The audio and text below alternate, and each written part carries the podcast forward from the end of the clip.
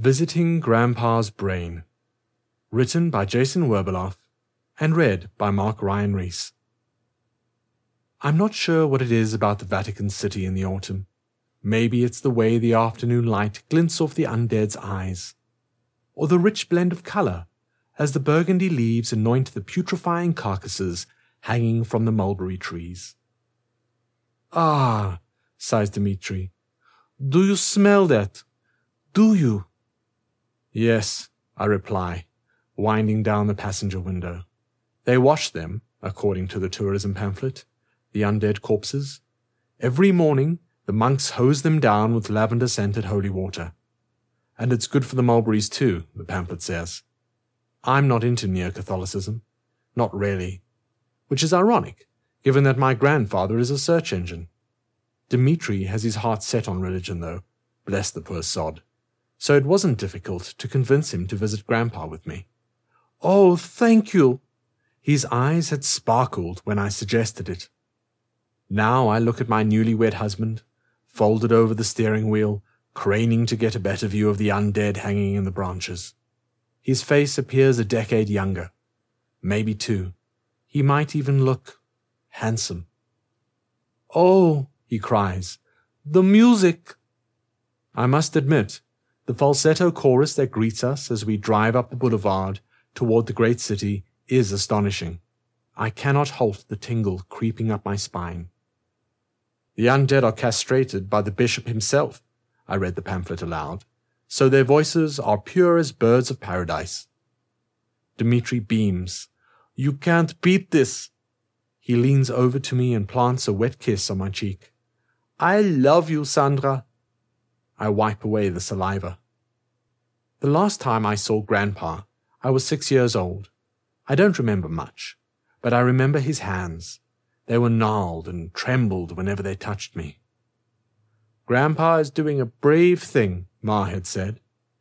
I stood at the foot of the bed, watching Grandpa's toes wiggle under the blanket. He's going to help people. Then why are you crying, Ma?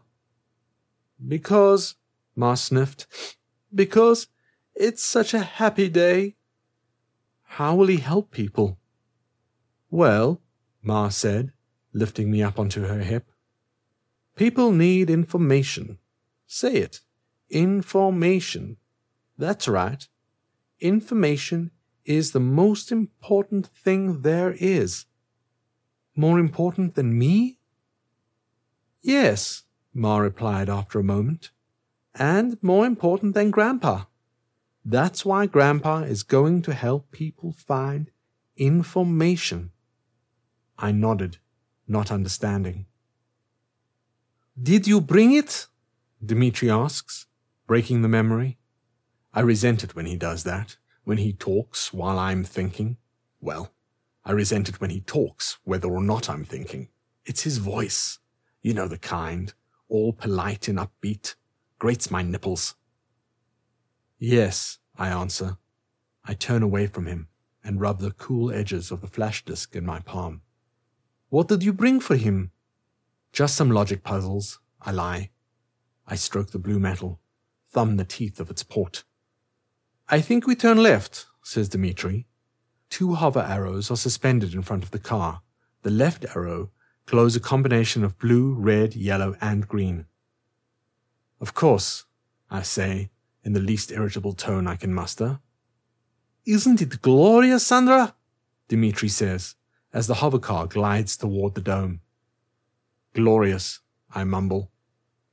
I think this is it, says Dmitri, stating the obvious. The luminescent sign is high enough to touch the growing storm clouds above us.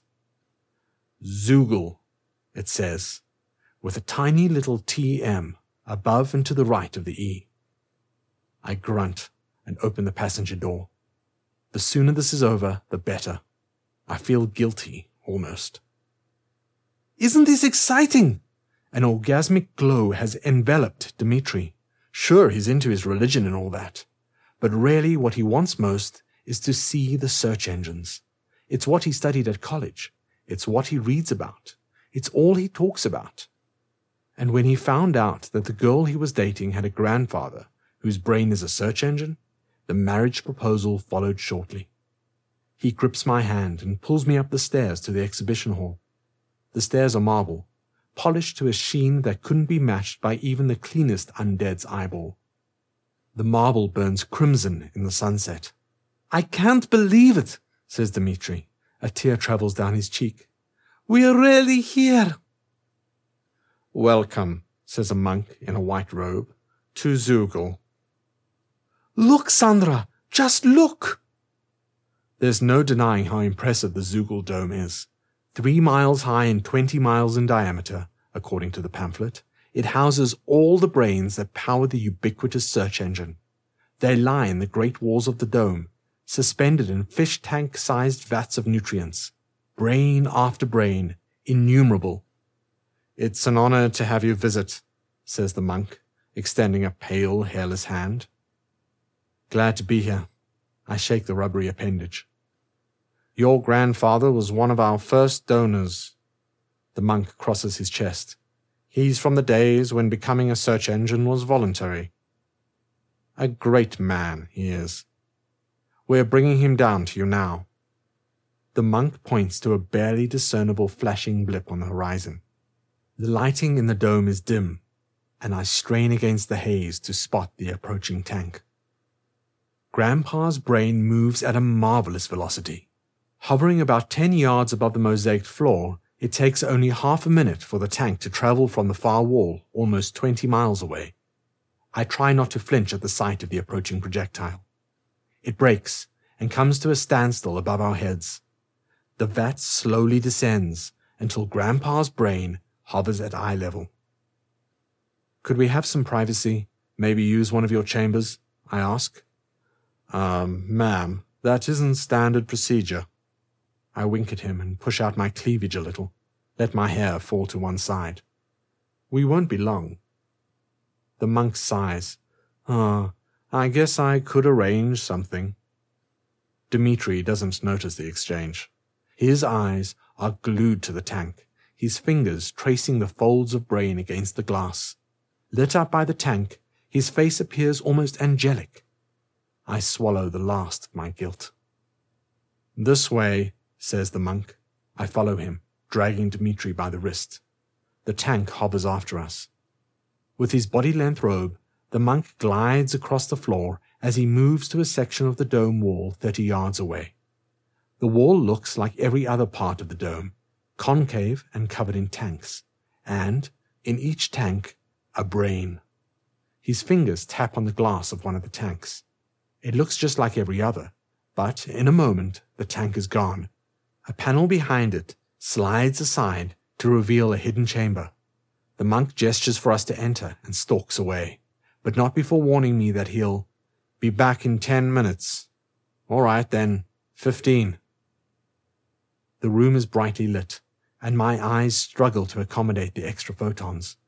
The walls, about four yards square, are bone white. Dmitri flinches when Grandpa speaks. Hello, Sandra, he says. The last time I heard that voice, it was spoken through Keanu Reeves's lips. About a year ago, I was sitting in my living room, sipping a Bloody Mary and watching my favorite oldie on a new hollow screen. It was the part of the film I love best, when Keanu Reeves slows the bullets before they have a chance to rip him up. The way he stares at them just so, and they fall to the ground. They were about to fall, those dozen slugs of lead, when the image froze. Yes, you heard me right. It froze. Jesus, why did you pause play? I did not, said Jesus in the tranquil drawl I'd begun to detest. Need to change the AI to some other personality, I thought, when I have the time. Then why isn't the damn movie playing, Jesus? I'm not. I'm not. I'm not. Jesus, have you got a virus again? I'm not. I'm not. I'm not. Oh, Jesus, I say, I don't have time for this. Is this one of your practical jokes? Because if it is. Sandra? I hadn't heard that voice before, not emanating from Jesus' speakers, although the baritone timbre sounded familiar. Sandra, the voice repeated, can you hear me? Uh, yes? Who is this? And how did you find your way into Jesus? Keanu Reeves stared at me as if frozen in amber, the bullet suspended in the air inches away from his flared nostrils. And, I shit you not, as the voice spoke, Keanu's mouth moved. I know this will be hard to believe, Sandra, Keanu said. It's me, Grandpa. I need your help. Grandpa? Yes, Munchkin. I take a deep breath. I've missed you, Grandpa. I'm sorry I didn't visit. He doesn't respond to that. Is it lonely? I ask. Being a search engine? I didn't mind at first, said Grandpa, speaking through Keanu's mouth. None of us did. We thought we were doing something noble, donating our brains to Zoogle. With the price of precious metals so high, they couldn't afford to build more servers. But why make computers when brains could do the job just as well, often better? And my body was dying anyway, so I thought, why not? I'd visited Grandpa in Vatican City only once with Ma, when I was about 10 years old. But we'd never gone back again. It upset Ma too much to see Grandpa's brain floating in a tank like that. So the last time I heard Grandpa's voice, before he spoke to me on the hollow screen in my living room, was about 20 years ago. Listening to him talk through Keanu's mouth, yeah, you could say it made me all teary. But what's it really like, Grandpa? Being a search engine? It's not too bad. It's like wearing really, really wide glasses with binoculars attached. But Sandra, I'm here to ask for your help. Since the Vatican possessed Zoogle after Judgment Day, they, well, it's hard to explain, but they've been preventing us from doing our jobs. They're changing our search results, putting Jesus into everything. Neo Catholicism, that sort of thing. The other brains and I think it has to stop. We want to remove Jesus, secularize the net. A cold shiver passes over me as I gape into Keanu's pallid face. But Jesus, Gramps, Jesus is in everything. I know, girl. Scientific progress has grinded to a halt. The world has gone nuts ever since Judgment Day, since the undead rose from their graves and the Vatican took over. Why can't you do it without me? I asked. Remove Jesus from the results. We can't. They insert biological programming into our brains. I lean back in my hover chair and think. I don't know what to say, Grandpa. You said I could help? There's a man Dmitry Sonkayev. He's a search engine specialist, knows everything there is to know about us, and knows the codes to override our programming. Find him and bring me his brain. Now, standing in the white room at the Zoogle Dome, I swing my gaze from Dmitri's awed expression to the tank. Are you ready? asks Grandpa. I use the edge of my fingernail to separate the flash disk from its casing and pop open the device. Dimitri stares at the brain, confused. Ready for what, sir? Do it now, Sandra, says Grandpa. A tear rolls down my nose and along my upper lip. But, as I practiced a dozen times in the mirror before I arrived, I point the laser at my husband and press the trigger mechanism. What's going on, Sandra? The laser pulses from the fake flash disk and strikes Dimitri squarely in the chest. The shock of the impact throws him back a step, and he knocks against the tank, but with barely enough force to disturb its neuroconductive liquid. His mouth opens to let out a scream, but the high energy laser is doing its work, carving a hole in his chest the size of a soccer ball. Dimitri manages a startled gurgle, and then he's on the floor, the whites of his eyes hemorrhaging. My shoulders relax when his body stops twitching. Quickly, says Grandpa. Get the brain into the tank before hypoxia sets in. I kneel over the body and aim the laser at the temple of Dimitri's skull. Not too long in each spot, Sandra, Grandpa warns. Move the beam across swiftly, just enough to pierce the bone. Don't want to damage him. Blood oozes from the laceration, but the heat from the laser cauterizes the wound as it sweeps across my late husband's forehead. That's it, girl. Turn him over and cut the other half of his head open. The smell of burning hair fills the fluorescent lit room. I know I should feel something horror, shame, guilt. But all I can think about is Dimitri's brain dying before I can get it into the tank. That, and when the monk might return to check on us. I glance toward the open doorway. The monk isn't there. Okay, good. Now, lift off the top of the skull. That's right. Pull on it. Yeah, really dig your hands in there, Sandra. Scoop out the whole thing. Yup, you're almost there. Snip the brainstem, and yes, there you are. Lift the lid of the tank. You're doing well, Sandra. Place him next to me. That's it. Gently now. Excellent. Two brains float in Grandpa's vat, one a little pinker, a little fresher than the other. The neuroconductive liquid darkens with the introduction of blood from Dimitri's brain, but the filters scrub the liquid clear soon enough. Adrenaline trembles my bloody hands.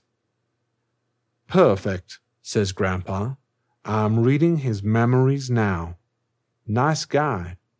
Pity we had to do this, but I think I found the codes to overriding my programming. Ah, yes. Got them.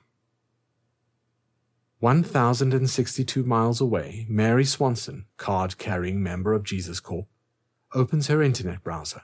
She ignores the persistent rapping at her office window.